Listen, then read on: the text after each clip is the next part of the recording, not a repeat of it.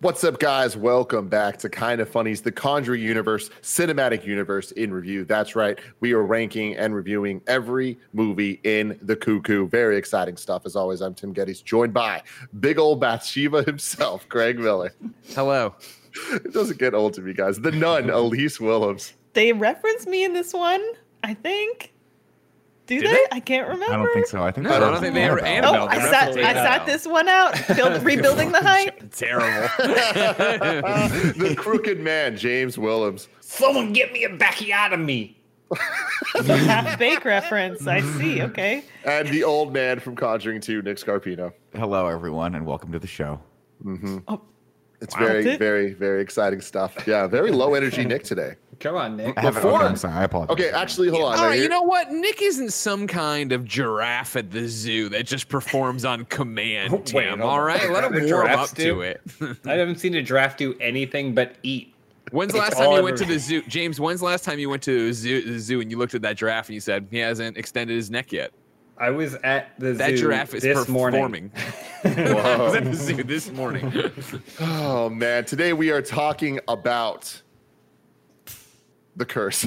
I totally lost my place in the doc. I got sidetracked here because what I'm supposed to say. You forgot the title of this amazing movie, Tim. Oh, my God. Oh, sure. We get in there. Just enjoy something. There's a role that I need to rigma here. Okay, here's the deal. You can watch this show live on twitch.tv/kindoffunnygames, or you can watch it later on youtube.com/kindoffunny or roosterteeth.com. You can also get the show as a podcast. Search your favorite podcast service for Kind of Funny Reviews. We'll be right there for you. If you want to get the show ad-free, you can go to patreon.com/kindoffunny, just like our Patreon producers, James Davis, at James Davis Makes. James Davis, let's go. Andrew Feistner and the new Jeremy Zuccarello, aka the Zook, aka Zuko Delight. We missed it on Internet Explorers yesterday, but we were calling Andrew Feistner the Fast Feistner, and then we were going to try to call Zuckner the Furious Zook or Furious Zuckner. Okay. I don't know. We're workshopping it still, guys. Okay. What about I'm going to drink my Coke and stay silent for the next 15 minutes. Why do you have to be so negative? Yeah, come on, can't you enjoy something for once in your life? Don't sip that Coke. Look how coy he looks. You're in trouble. Willems is, I don't know if you noticed this. Tim and I have tried to talk him out of it, but Nick's got this new thing. He turned over a new leaf with The Dark Knight, and that's just that he hates movies and he hates everything about him. So he's just going to be a big old well of black hate over there, just spewing out like the Amityville horror. Just let's go back to Tim's shows. I don't want to derail this. Elise, derail all you want. What's up? I saw some controversy happening. I see Nick's apologizing in videos, and I say, "What is going on?" The drama. Yeah. That's the thing about you funhouse people. You wouldn't understand drama, and we don't have drama right now. We're in the middle of it right now. The fallout of Nick Scarpino. And I would actually like Nick to retract the apology. Oh, wow! I think I'm in a new camp of fans where I say I want to take that apology back. Crystal, you know Nick. What, Tim? Oh, no. That's where we're at. You know what, Tim? This video is going to be called "Nick Doesn't Apologize for 2 days ago." No, well, let's save that for the KF podcast next week because, like, God, I love that we just keep doing the same thing, which is just titling our videos "We're sorry about the last video," and it keeps working. These rubes on the internet keep working. Like, oh, what are they sorry for? Spoiler: we're not sorry for anything. Fuck you. We're sorry it took us so long to figure out this naming convention. Turns out people think I did something bad. They click on our videos. I love it. And also, Elise, I don't believe you that you want him to retract the statement. You need to watch the Dark Knight review to understand. I love fiery, opinionated Nick. It's my favorite thing, the sass. What if it's just whiny crybaby Nick? I just want to remind everyone, Elise only needs to stop in for maybe 45 to 60 minutes every single week. I feel like 7 days worth of firebrand Nick is probably gonna burn out. Okay, shut your mouth. Okay. Here's the deal. With if I can defend myself for a second with James, absolutely not. Because James, I look up to you. I respect you. And I started the whole review by saying I love The Dark Knight. It is one of the all-time greatest movies ever made. And that was your whole review. Oh, okay. There's more. But look at me. I'm like she's Kermit, the tea lizard. I have some small criticisms of it that show how great the movie.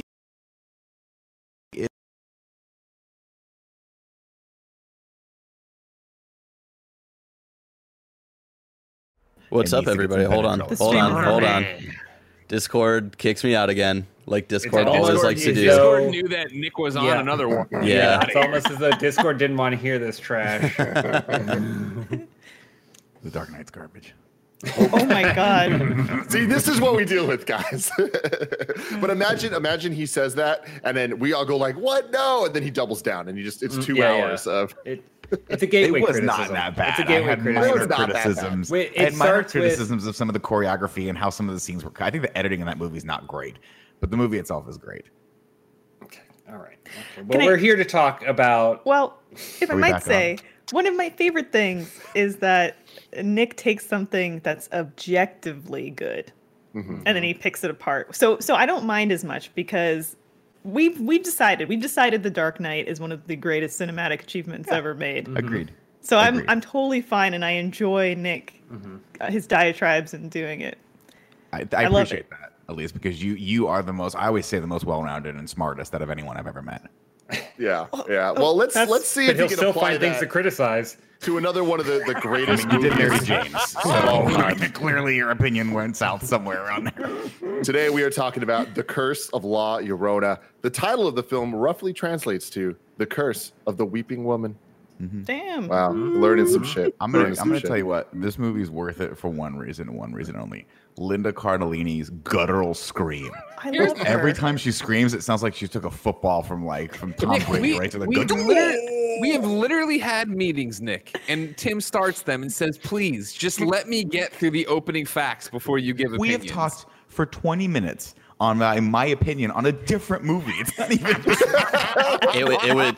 It was 6 minutes. Nick, just so. Well, they don't know that. Barrett, thanks for ruining the joke. That thing cut out. They don't know that. They cut out 20 minutes of it. Oh, God. The Curse of La Llorona, released on April 19th, 2019. Now, here's my favorite thing about this entire movie. I don't know if you guys remember this, but this was about a week after another movie came out, Detective Pikachu. And there was a little mix-up that happened. A theater in Montreal, Quebec was supposed to play Pokemon Detective Pikachu, but after the trailers for Annabelle Comes Home, Joker, and Child's Play were featured, this film played instead, causing the children in the audience to run out crying. Yeah. Oh, yeah. Get him.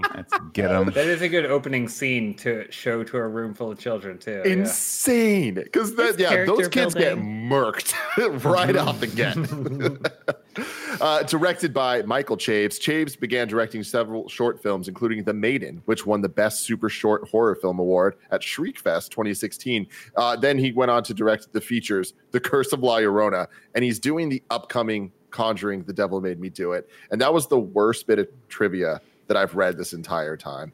It's not James Wan doing The Conjuring 3. He's doing Aquaman 17. Aquaman. Yeah, we gotta get that Aquaman money. Can I ask you a question? COVID's changed everything. Maybe it'll all shake out okay. Yes, at least from Funhouse.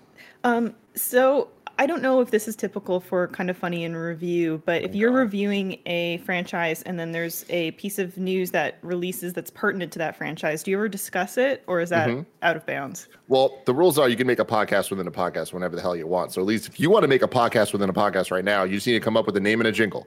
It's Patrick Wilson watch. Where is he now? Where is he now? Where's Patrick Wilson? I'm Patrick.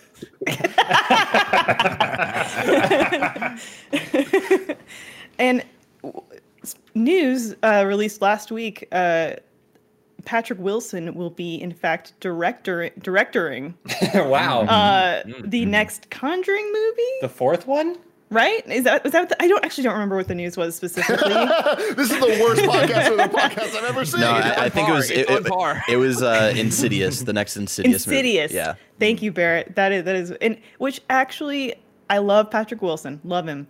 However, I am a bit skeptical of this news because this is a directorial debut. Horror is tough, especially executing this type of nuanced horror is very tough. So though I love P-Dubs, listen, he has the invisible. He's in a movie, but no one knows if he's in a movie, and people forget if he's in movies. He's going to make the perfect by the number. He's going to come in under budget. He's going to do everything he needs to do to just Patrick Wilson eyes this movie. It's going to be great. I'm lying in bed, just like Patrick Wilson. It doesn't get any worse than this movie. So I love. Oh my God.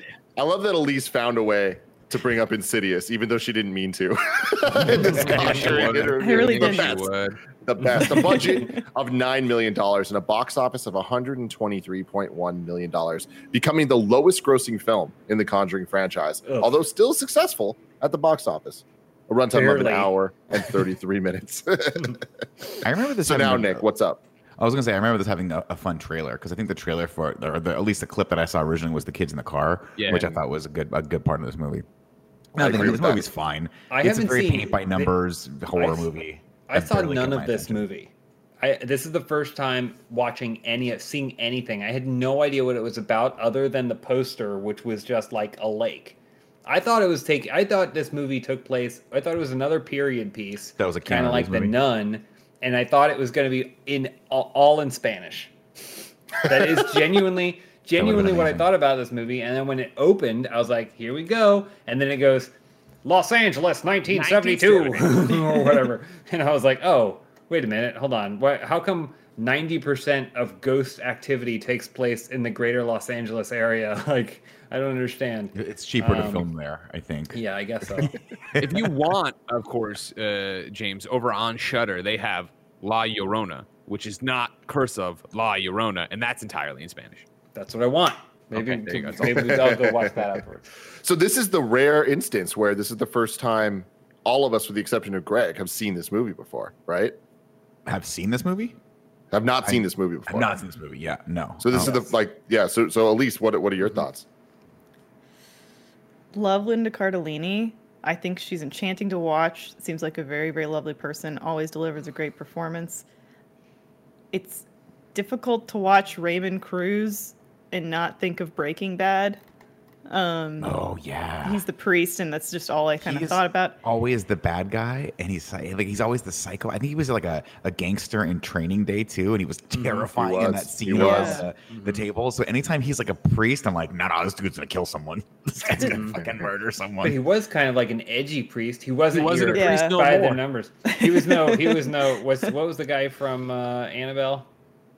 Tony Amendola, Father Perez. Luckily, he was in this one. Perez, yeah. That's what ties it all in. You know what I mean? He's like, listen, I didn't believe in Jesus until I met this doll. All right? Yeah. Man, wait a minute. Hold on. Things get nuts around this place.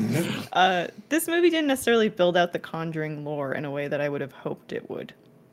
Well, it's odd, too, because they have that other priest. And I was like, oh, he's going to step in and do this exorcism. He's like, no, I know another guy. And you're like, okay. Who's it going to be? Why can't you do it? That random dude that we saw earlier in the movie in a really awkward scene. Right, he was protecting people. Yeah, I mean, I thought he did a good job, and I like that actor because he was in a movie called Clear and Present Danger, where he played one of the original founding members of Rainbow Six, which is awesome. But beyond that, I was just like, where is this movie going? And he didn't seem too scared the entire time, so I wasn't that scared, which actually was kind of comforting because I watched it late last night. Mm-hmm. Yeah. Greg, what are your thoughts on this one? I think this is a fun one, especially watching them all over the place as we have throughout this. It's a fun horror movie. No, here's the thing. Nick doesn't like horror movies, but he showed up for this one, and now I got to sit here and eat his shit every day. I'm not going to do it today. It's a fun movie. This is like a generic brand cereal where you're like, I guess I'm eating it. That's what I'm eating. I think it's better than the last one we watched, which is the farmhouse one. The one before then. That was at least creative. Yeah, I'm having more fun. I have more fun with this one. You know my God. Kids getting scared. I didn't have too much fun with this one. Oh, you're crazy. Oh, look at that, Greg. What's it feel like being an outlier for the one first in your life? You're all fucking tall and beautiful over there. I want to punch you in the head so hard. For me, I really did not enjoy this one. I think that it just doesn't work as a horror movie. And I think that compared to all the other Conjuring ones, it's like this feels so generic. It feels like the Conjuring elements are the most forced in. Like it feels like this movie wasn't a Conjuring movie and then they made it a Conjuring movie. I don't have any evidence of that, but like the inclusion of the priest and the scenes from Annabelle, it's like, how is this a Conjuring movie? A cuckoo movie, right? Yeah, like at least with the nun. Does the necklace ever show up in their like a treasure trove of rooms or anything like that? No, I don't know. No, right? So. Like, I mean, that's the thing where it's a ghost happening in their universe. I'm sure they'll can digitally put it in there. I mean, so far they didn't, and like for me, it's like. Even just looking at this as a movie, it's like at least with The Nun we were talking about last week. If we didn't know anything about the cuckoo, watching it, it's a fun horror movie, like with what Greg's saying, not a good one, but like whatever, it's fine. With this one, every single scare does this stupid like jump cut, like snap edit things where it's like, this isn't scary. Like there wasn't a single moment in this that was scary to me. It's like generic jump scares that don't work because the sound design was super off on it. And on top of that, it was just like built up in a way where we see the scary thing so early in this movie and it doesn't ever ramp up in what she's doing that's interesting. Mm-hmm. It's always just, there's no face in the shot. Oh, that got That's me, it. Mm-hmm. That got me. Yeah, we just made it. The Curse of Tim. 2020. You know, Tim, you're spot on. And here's this is for me. This is very paint by numbers. Like they just had to get this horror movie out because they needed to make some money. It fails on two levels for me. One, you don't care about the characters, and I think what I'm learning a lot with these movies is the ones that I really vibe with are the ones where I care more about the human tale of what's going on, the actual people, than the ghost or the ghoul that's haunting these people, right? Surprising. And I think which one was the one with the farmhouse with all the kids? I just Annabelle 2. Annabelle 2. That one, to me, I was like, this is the most fascinating one because I actually care about the story regardless of whether these people are being haunted. In this one, it's just so generic and it almost insults the audience because they're like, it feels like the entire thing was rushed. There's a moment where they run up to the attic and I'm like, oh, finally, these kids are going to have to play this, the typical hide-and-seek game where we don't know if the ghoul can see them, but spoilers, the ghoul can see them, but they're sneaking. No, they're just up there and shit just starts moving around. Just moves everything. Yeah, and it's not... There's no sense of pacing and there's no sense of tension. They don't let the characters exist there like James Wan does in the first Conjuring, where we just sit with them and we have time to get claustrophobic and we have time to realize there's something outside of the frame that we can't see because we're with this character. But we're never in that moment. Maybe a little bit in the car, but they just blew past that so quickly. The trailer was fantastic, where it's the car scene. And I think that this movie has only two scenes that I really genuinely enjoyed. And the car scene was one of them with the end of it where the lock pops up, but it's actually Linda Cardellini. I was like, you got me. That was good. I enjoyed that a lot. And the bit where it's actually the other mom, the mom of the kids that died in the beginning of the movie, crossing into the... Dragging her out or whatever. When she like the into the house and like was allowed to cross the line, I was like, what's happening here? And then it's revealed it's her. I was like, oh, that was actually kind of clever. Yeah. Like that was pretty cool. Did you like the one where the kid, despite being terrified the entire time, just goes, "I'm gonna open this front door and I'm gonna reach for my doll." Reach for my doll because that's what's important right now. And I know people that chat are gonna be like, "She's a kid." If put yourself in that situation, you've been terrified for 3 days straight. You've got burns on your arms, and you're a kid. You'd be fucking traumatized. The last thing you'd need is that stupid toy out there, especially when the fucking guy, the drug dealer from Breaking Bad's like, "Don't go out there, I'll fucking kill you, kid." She's like, "Ah, I'm gonna get this toy." Not scared at all. Just reaches over there, and I'm like, at this point, this is a cardinal sin for me in any movie. When I start rooting for the demon to win, that's when I know they've done it wrong. I think for me, kill this kid. It's weird because like we're talking about how good the trailer is. I think watching it, I was like, oh, these are good moments, but I feel like they're filmed, they're like portrayed in such a vanilla way that they lessen them. I think the stuff like in the car, I think them feeling like they're trapped in this house is really good. And even like the opening stuff, like with the kids, like the first kids who were like in their, you know, they're pulled for child protective services and they're like in this place. Like for whatever reason, I was watching and I was going like, this should be scary. But I am not necessarily scared. And I think maybe some of it overall has to do with this movie isn't as good at moving the perspective from the children to the adults. Like it feels like it's more jarring. Like creation, it like really like floats on the kids' perspective. Mm-hmm. And then the other Conjuring movies, it starts with the kids, but then you see how it like kind of like a virus spreads out into the family. And then once the Warrens show up, it's a movie, it's an adult perspective on like it. And that's what you were saying about like the fear growing. This movie just feels like sometimes it's kid stuff. Sometimes it's Linda Cardellini. Sometimes it's kid stuff. You know, like, you're not necessarily connecting with any of them. Because I didn't feel like I was connecting with the kids. Like Nick, sort of what you touched on. Well, the movie's about, I mean, Linda Cardellini's seemingly the main character. And I think that's kind of a fault of the movie as well, is we don't, you're right, we don't spend enough time with the kids or really get to know them to a point where we care about them. But like, they just sort of like, fall into this and they're sort of hapless victims. And they don't really do anything. If the kids were the main characters, the kids needed to be the one to grab the cross at the end and stab La Llorona, right? But it's not. Linda Cardellini is the main character, and she's dealing with loss, but we never really get into that too much because we just see a picture of her husband. We don't get any scenes with him. We don't really understand. I mean, they want us to know that she's, you know, still in mourning for her husband, but we never really get to know that at all.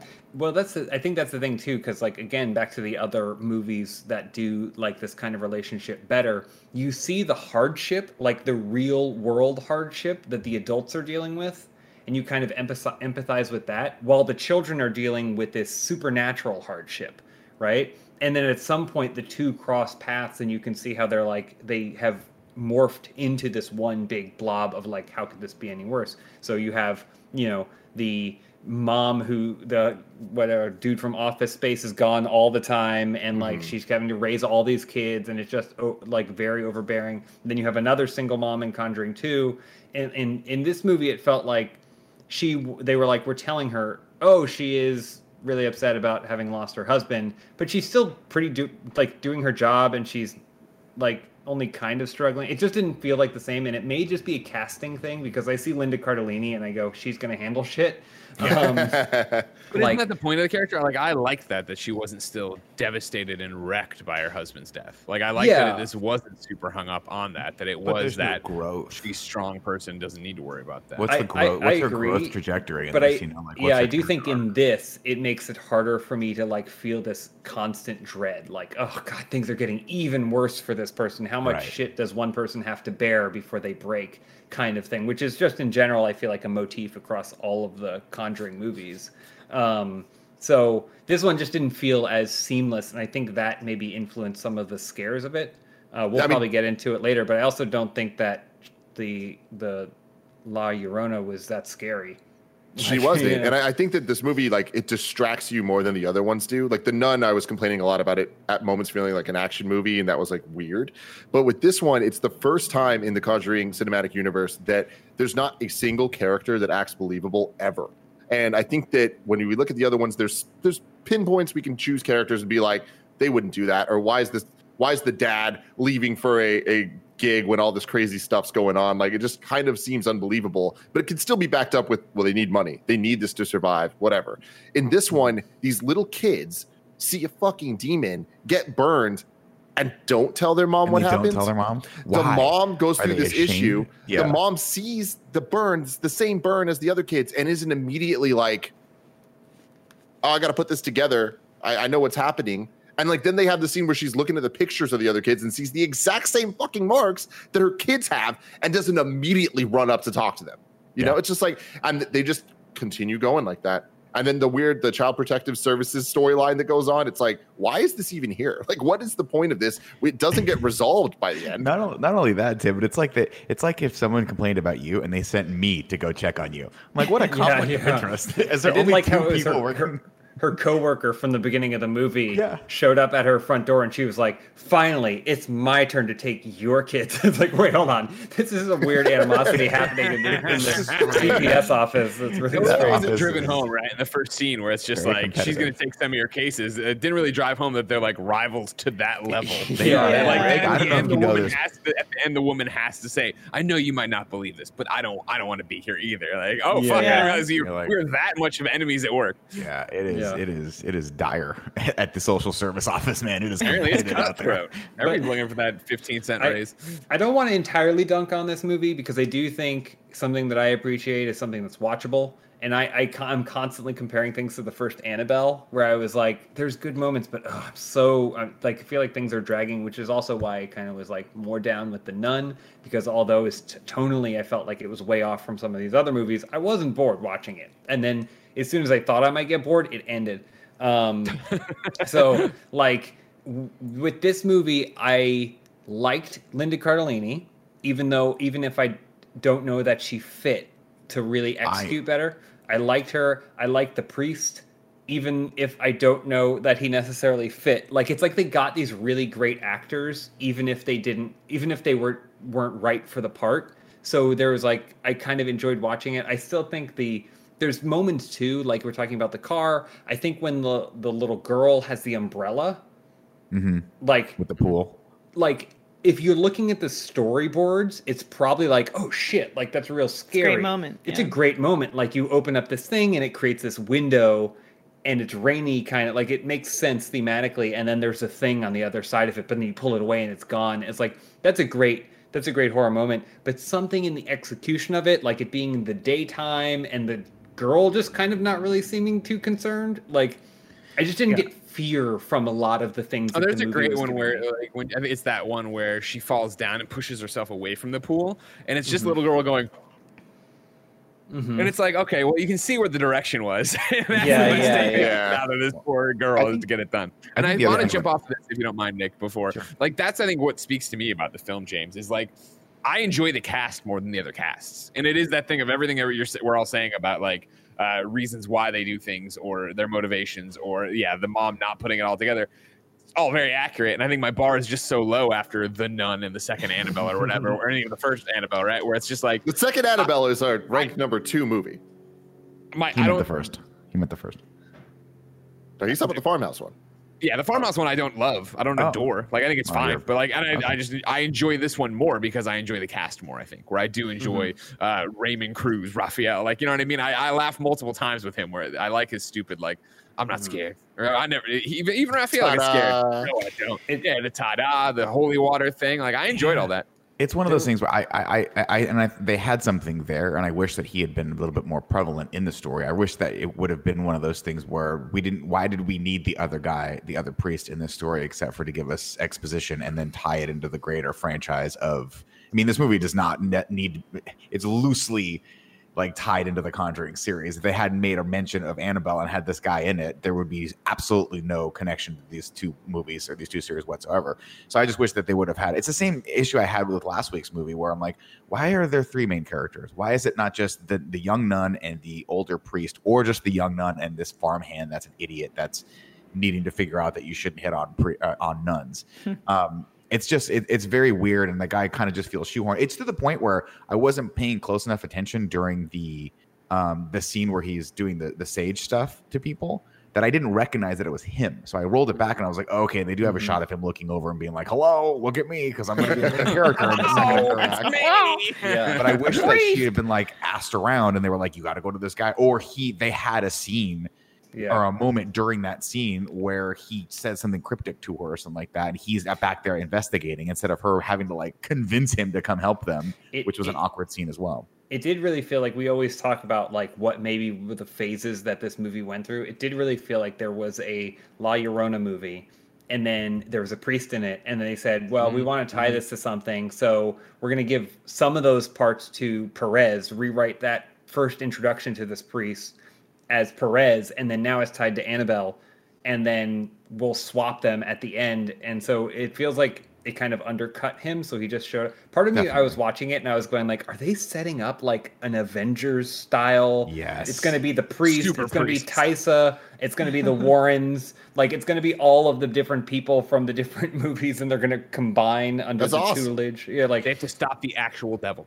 If there had been a roadmap for the franchise, there could have been a really eloquent way of having the same priest appear in both movies, and you know, these just be events within his life as a supernatural fighting priest. Like that could have been something fun. But I do think that sometimes this franchise is a little bit, you know, looking to only the next movie and not 2 to 3 movies ahead. Yeah, which I still love it so. I wasn't like incredibly bored watching this movie. It did have a little trouble keeping my attention at a certain point, just because I feel like there wasn't enough.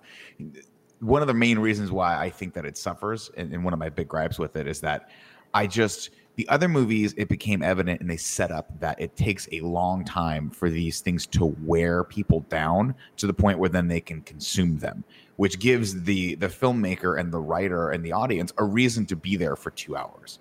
In this one, I'm like, why can't La Llorona just walk the fuck in and take the kid? I don't understand why those kids lasted any longer than 15 seconds. The other 2 kids went to a hospital. They're gone.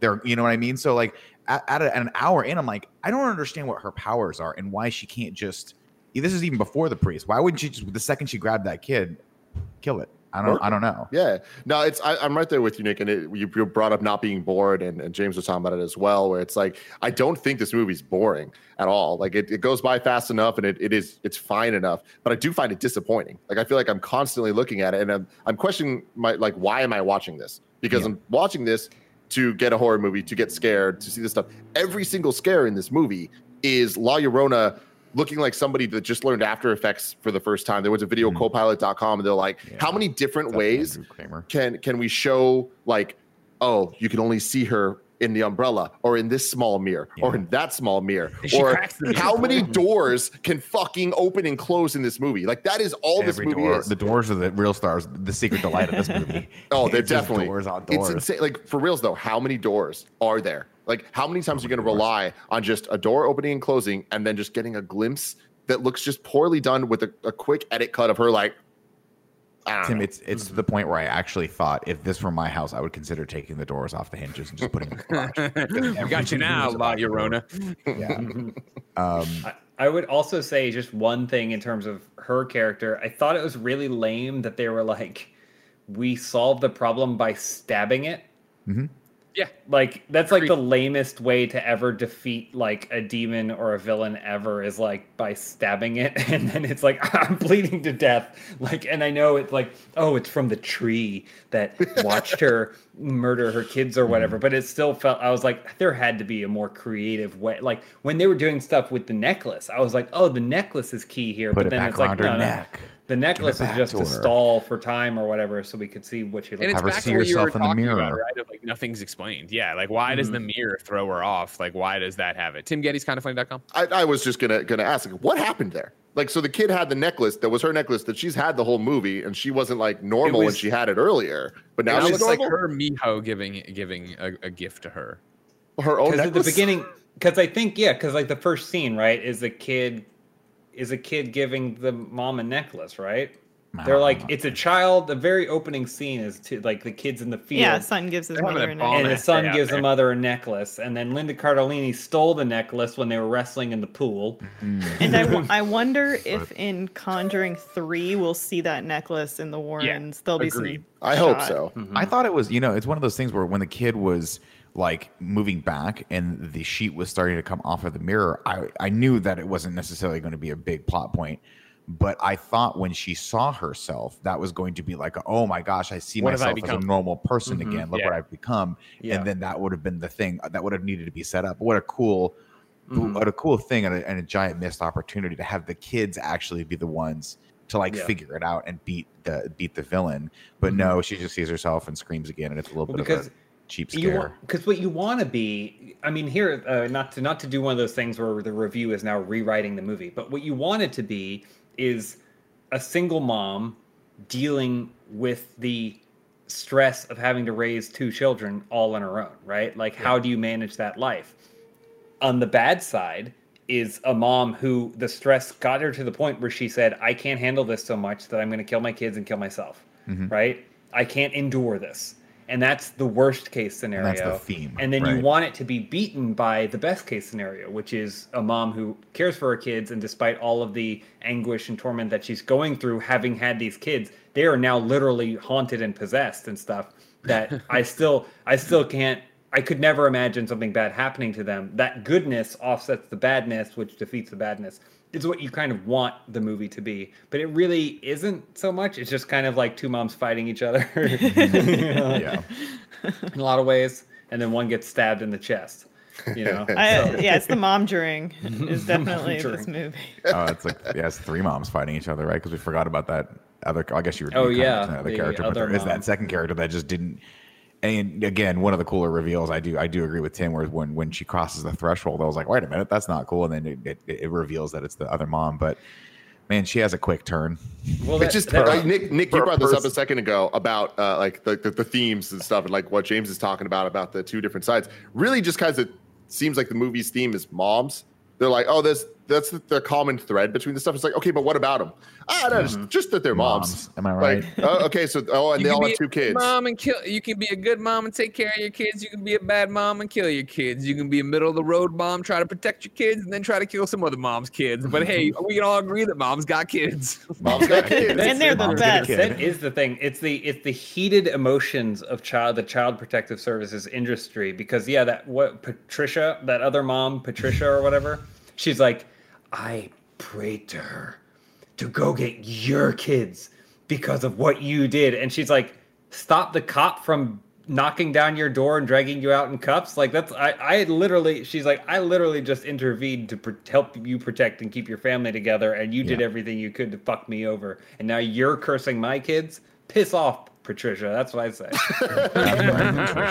Now, this is super nitpicky. Eat a pickle, Patricia. But at the end of the movie, I just thought it was really funny that the badass priest just gets in a taxi cab. It's like, that's like the most interesting way you can show him leaving the family. It's just like, well, no, right outside the house. Jen was like, why is his bandage over his shirt? And I'm like, to remind us that he got shot. That's why it's like that, to remind us. By the way, well, it's like, if they're setting him up as this hero fighting priest, it's like the worst Batmobile you could you could possibly have. Just having to call a taxi. It's so weird.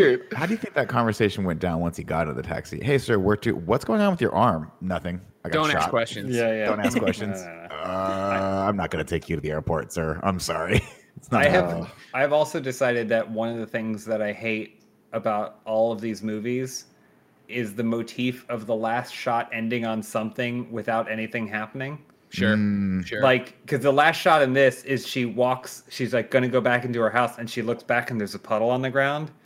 And then it zooms into the puddle, right, the and it shows her reflection, and then it ends. And I'm like, okay, I get it. In the first Conjuring movie, they left you with some anticipation. They showed the little box, and you were genuinely scared because it had set up so many scares from that box. And you're waiting for something to happen, and then nothing did, and the movie ends. And you're like, okay, that's a cool. But now it feels like every single movie ends with something, but it's all insignificant. It all ends on something that is nothing. So. Why are you showing me a puddle?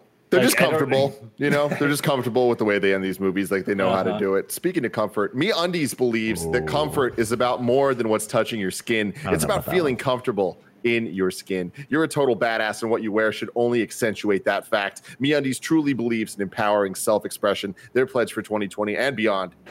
It's called MeUndies Gives, an initiative that supports those who have systemic barriers to their self-expression. By shopping MeUndies, you support causes such as LGBTQ+ communities, mental health and well-being, and women's rights. I love MeUndies. We've been supporting it for years. Wearing a MeUndies shirt right now, MeUndies undies, MeUndies socks. I'm MeUndies out, and I'm feeling very comfortable thanks to their micromodal fabric. MeUndies believes you and your butt deserve comfort inside and out.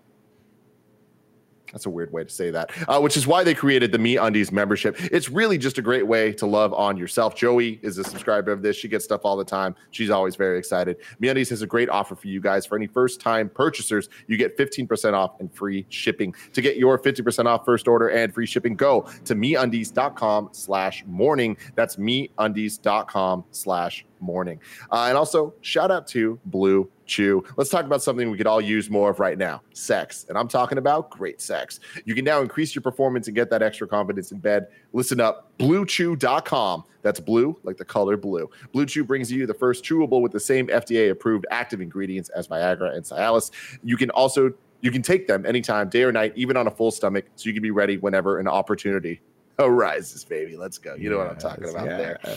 Blue Chew is made in the USA. It's prescribed online by licensed physicians, so you don't have to go to the doctor or wait in line. It's even cheaper than a pharmacy, and they prepare and ship it right to you in a discreet package. No awkwardness, and you don't need to leave the house. If you could benefit from more confidence where it counts, Blue Chew is the fast and easy way to enhance your performance. Right now, they got a special deal for you guys. Visit BlueChew.com and get your first shipment free when you use the promo code FUNNY. You just pay $5 shipping. Again, that's BlueChew.com, promo code FUNNY to try it free. Blue Chew is the better, cheaper choice. Thank you for sponsoring this episode. BlueChew.com, use code FUNNY. Back to the show.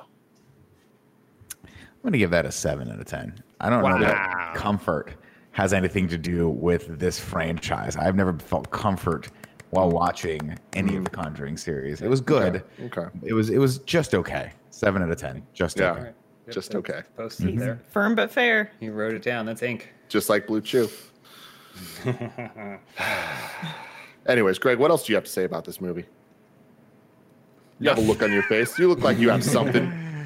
Yeah, I enjoyed myself in this movie. I really liked the cast. I thought the cast was really good and kept me entertained. I think that's what I lose about certain other ones where I just didn't enjoy people on screen and I just didn't hang with them. See, I'm with James on this one. Or I think maybe Elise said it. I love Linda Cardellini. I do. I just don't like her in this. I don't think that this was a good use of her talents. I don't think she sells horror. You said you started this talking about her guttural screams. She has a scream. That was the one take we got on that one. We couldn't have. I mean, maybe it's just my anticipation that it's going to be like that high-pitched sort of like terror scream. This was more like when you drop a pan, you're like, oh no, and you're like, oh. But she sounds like this. I mean, she kind of has a voice like this anyway, so. Yeah.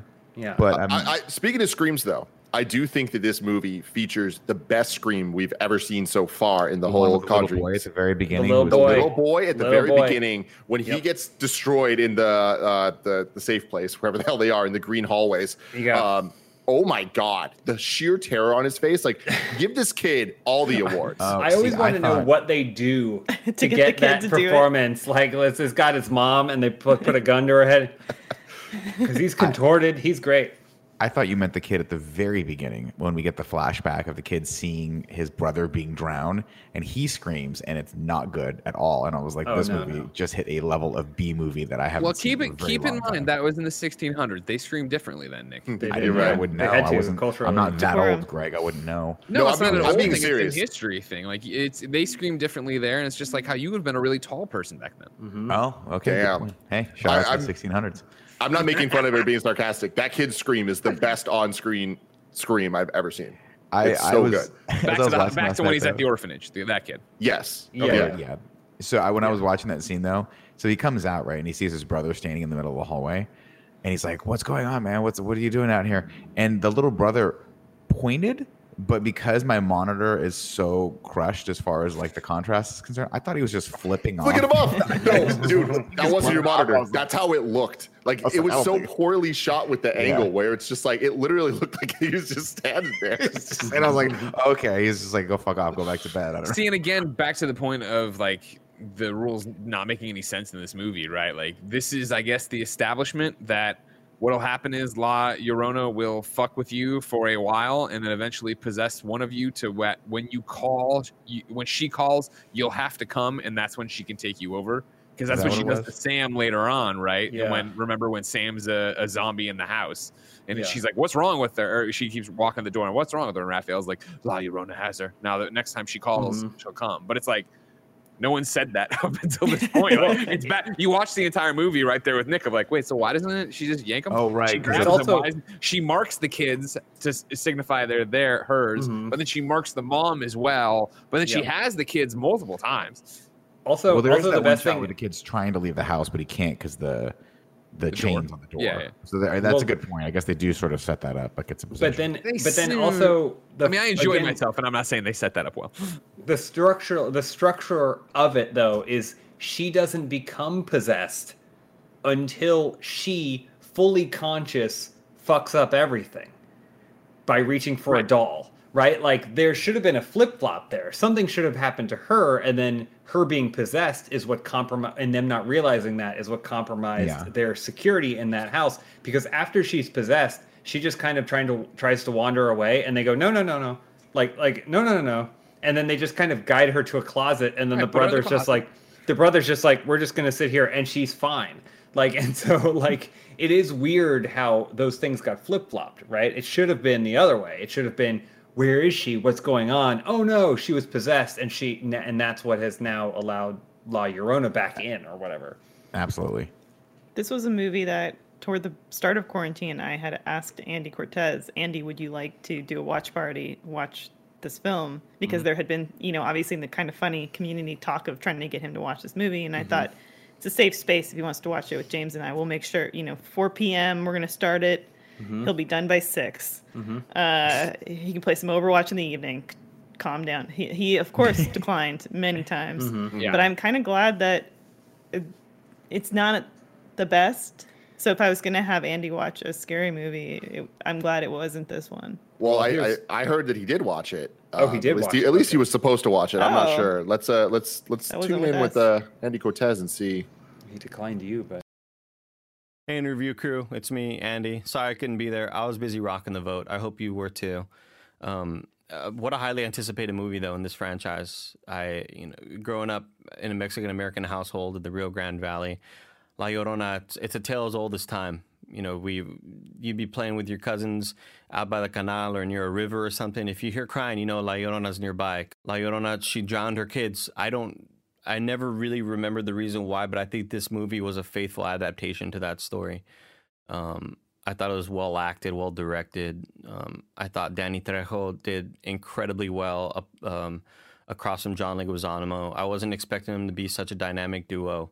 Eva Longoria, I think she held her own, really played a very powerful role as La Llorona. I just thought it was an all-around great job from everybody involved. Shout out Benjamin Bratt as well. But yeah, I hope y'all are doing well, and I'll see you all for the next interview, everybody. It's interesting. It's interesting that there always seems to be something satanic going on when Andy Cortez is talking. Oh, you guys heard that too? I thought it was just on my end. No. Okay, cool. I thought it was going to be like a cool thing where he had a scare come up for us. Yeah, that's what I thought. I thought it was going to distort and then be a scare, but it turned out. But then I realized it would probably scare him too much to edit that. To make sure. It was probably just Discord, just being Discord on my end. Mm-hmm. Okay. Yeah, I wonder if audience, let us know in the chat if you heard that or if it was just the audience did not hear that. If I couldn't hear it, they couldn't hear it. Cool, okay, cool. What's the scariest bit of this movie? Elise, hit the song. Ragu. Ragu talk bad guys. In this universe, we rank two things: the best scare, which is actually unranked, and then the best beastie. Right now, for the best scares in the Conjuring universe, again, these are unranked, so in the order they happen: the fucking clap in Conjuring, the girl, the crazy woman in the doorway in Annabelle, the nun to the hallway to the painting in Conjuring 2, the sheet ghost bunk beds in Annabelle Creation, and then the nun hands in the casket, and the silver spoon in the nun. For this one here, Curse of La Llorona, what's the scariest part? What's the best scare? I mean, it's got to be the car, right? We all seem positive on the car. Yeah, I think it is. It's weird though, because it doesn't feel. It's like, I guess it's like. I mean, it's scary. I guess it's a scary moment, but it's also. I don't know. I wasn't like I was like it's well done. Like the. But are you ever in this film? I mean, when you compare it to stuff like the clapping and the nun behind the painting, those are moments that like super unnerving. Like, yeah, cause you to like feel alarmed at least. I don't know. I'll give it to the car one for a couple of reasons, because the trailer was so good, and I feel like when we name a lot of these scares, it is like what's the most iconic scare, not necessarily the scariest scare. Like when we're talking best scare, and I will, for the rest of my life, when I think of La Llorona, I think about the car scene. Like, they did something that stuck with me there. And watching the movie added onto the trailer with the Linda Cardellini opening the door, where I was like, that was actually pretty good. That was pretty good. Mm-hmm. No, Greg, can I introduce for the first time ever a podcast within a podcast? I'd love you to.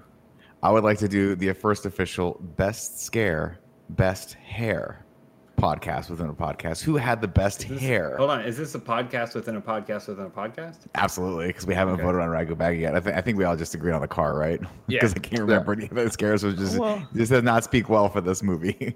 I think best scare hair has to be the kid in the bathtub getting her hair washed by the ghost hands. True. Not that's scary. That moment for somehow was managed to not be scary at all. I was like, yeah, that looks nice. I would totally take those hands. Very slow. Yeah, again, that's another one of those scenes where I thought the same thing. When I was like, this should be scary. Like those hands coming in, there was just something about the speed at which they came in and the way it was shot that I was just like, oh, okay, gingerly. It felt like they couldn't make a scary movie parody of this movie because they had already shot things the way that you would shoot it in a scary movie, which is to take the fear but then remove it, right? Like, so like the hands coming in, that whole sequence felt like, I was like, this feels like it would be in a scary movie, but I don't know how they'd change it. Yeah, if it had been Mitch McConnell's hands coming in. I'll tell you one thing right now. Is Marlon Wayans.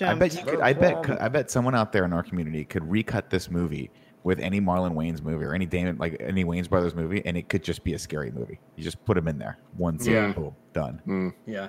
It's not a nice thing to say about this. No, it's not. Let's do a little bit of the Ragu Bagu.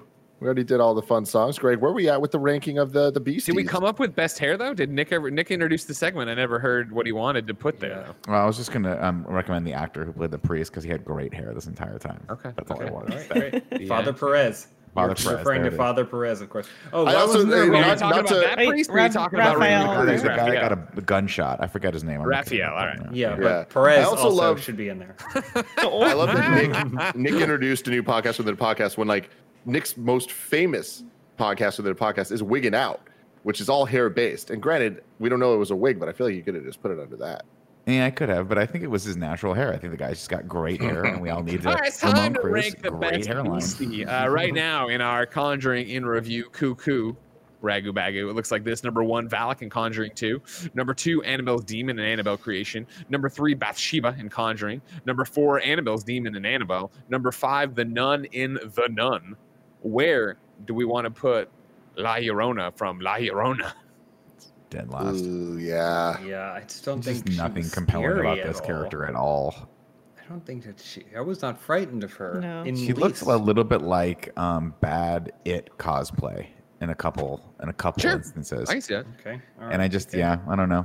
It's not memorable. There's no memorable scares. There's no situations really that I can think of. But the washing of the hair should have been like, "Oh my god, this is an iconic scene in this movie." That's what I feel. I feel like somewhere out there is concept art and storyboards for this movie that are really scary. That like seem to paint a really scary, like the image of the wedding dress, like time, like period piece time wedding dress, like that stuff that should be all be terrifying. That's like default terrifying up there with like wicker wheelchairs in terms of like you're just scared. That's terrifying. Like, and so it should be, but then you see her, and maybe part of it is because you see her pretty clearly from very early on. Like there's a couple moments where the kid walks up to the fence, and then she's like hovered over there crying, and she goes like, and her neck like cracks. But then it feels like from then on out, they're like, she's got yellow eyes. She's like a ghost face with yellow eyes. It's scary. And you're like, I'm not as scared of that anymore. No. It's hard to demonize, right? That's the whole thing about it. Yeah. Where I think, again, trying to pull it into the Conjuring universe when it really doesn't feel like it was originally designed to be in the Conjuring universe.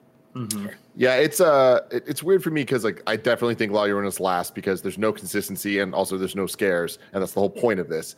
But it's hard for me to say that because The Nun sucked. The Nun really sucked. So like I want to just give a shout out to the bottom two for me, which is The Nun and La Llorona. Get the hell out of here.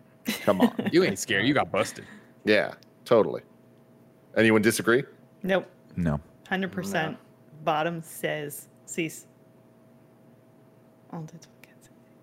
Sometimes I get French and Spanish confused now. I took a year of Spanish in high school, and now sometimes the French words are gone. Your conjugations are all screwed up. I hear you.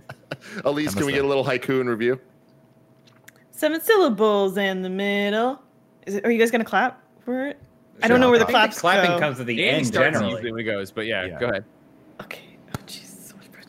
7 syllables in the middle. 5 for the first and last line. I can't do this to the rhythm. I'm so sorry. We are gonna have to kill the claps.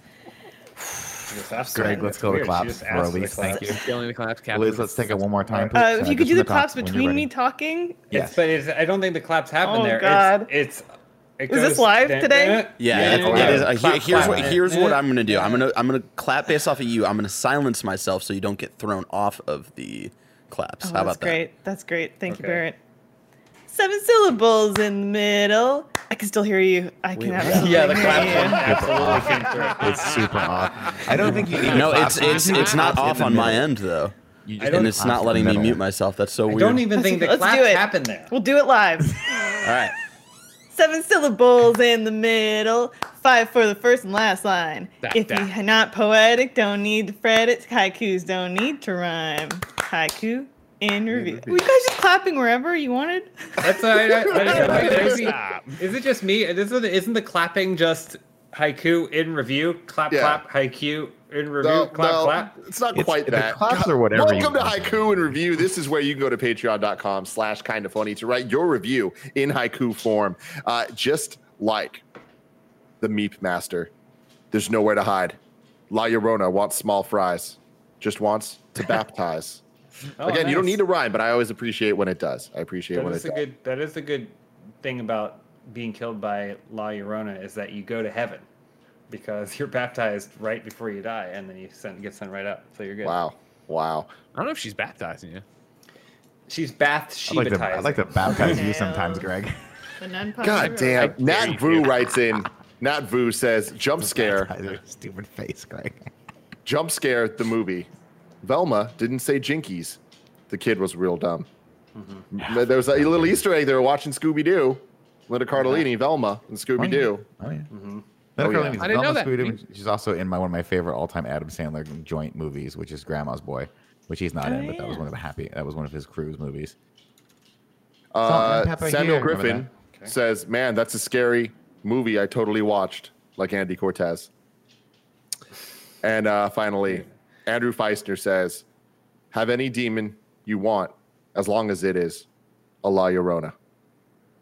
Fast and Furious, baby. Fast and Furious. Join the family. You love to see it.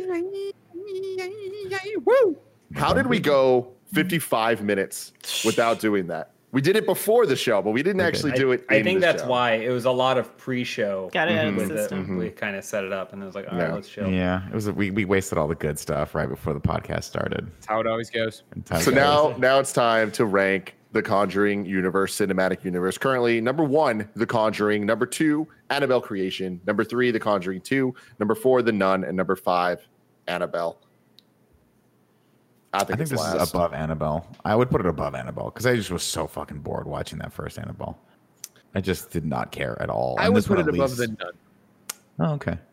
Okay, so I'd put it last. You put this one last. Okay. Yeah.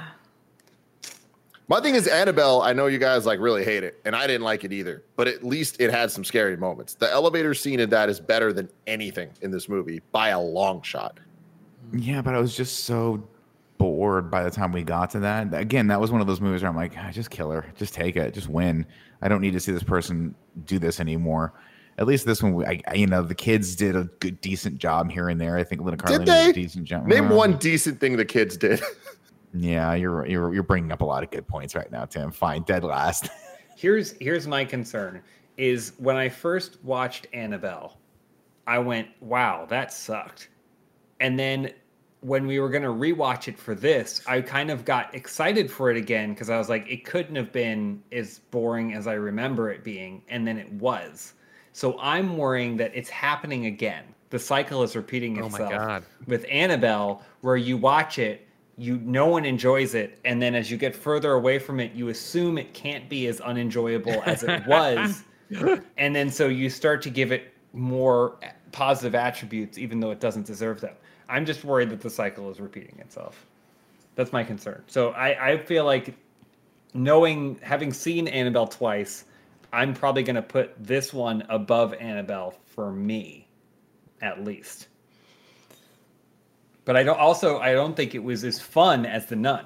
I thought The Nun was stupid, but I thought at least The Nun was like, watching your Halloween. The Nun always had a lot going on. It doesn't seem to match the world at all, but I was like, The way I feel about this is looking at these movies, I feel like we're starting to see some solid tiers forming. And it's pretty clear there's the good tier and then the bad tier. And that's kind of all that it is. And I feel like Conjuring 2 and above, we're talking good.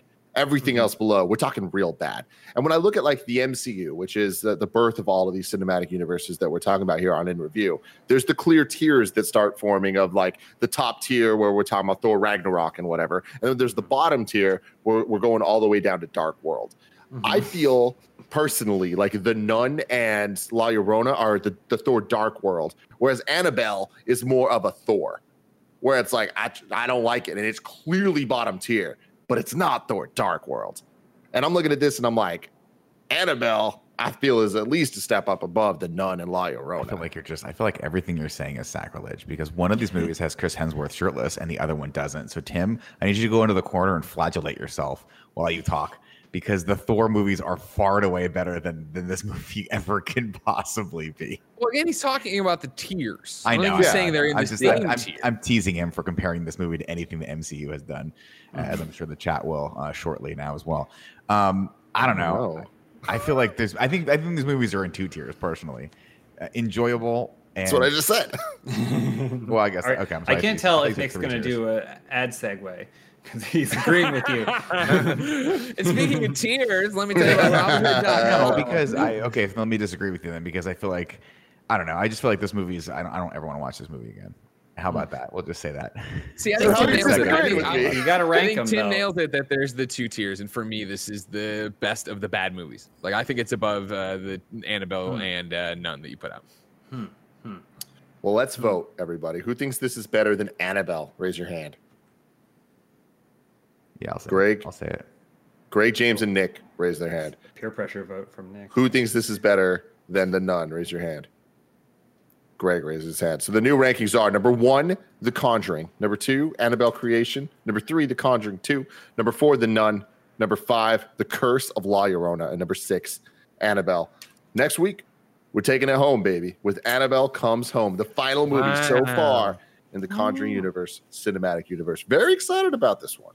Nick, you know? if you had to rewatch any of the two last movies we've watched, which would you want to watch? Between The Nun or this last one? Or this La Llorona? Yeah, which one? I would probably... Nun. There you go! Hey! We're back in it, boys! Redemption, ladies and gentlemen. Redemption. Love you guys. We'll be back later. Bye.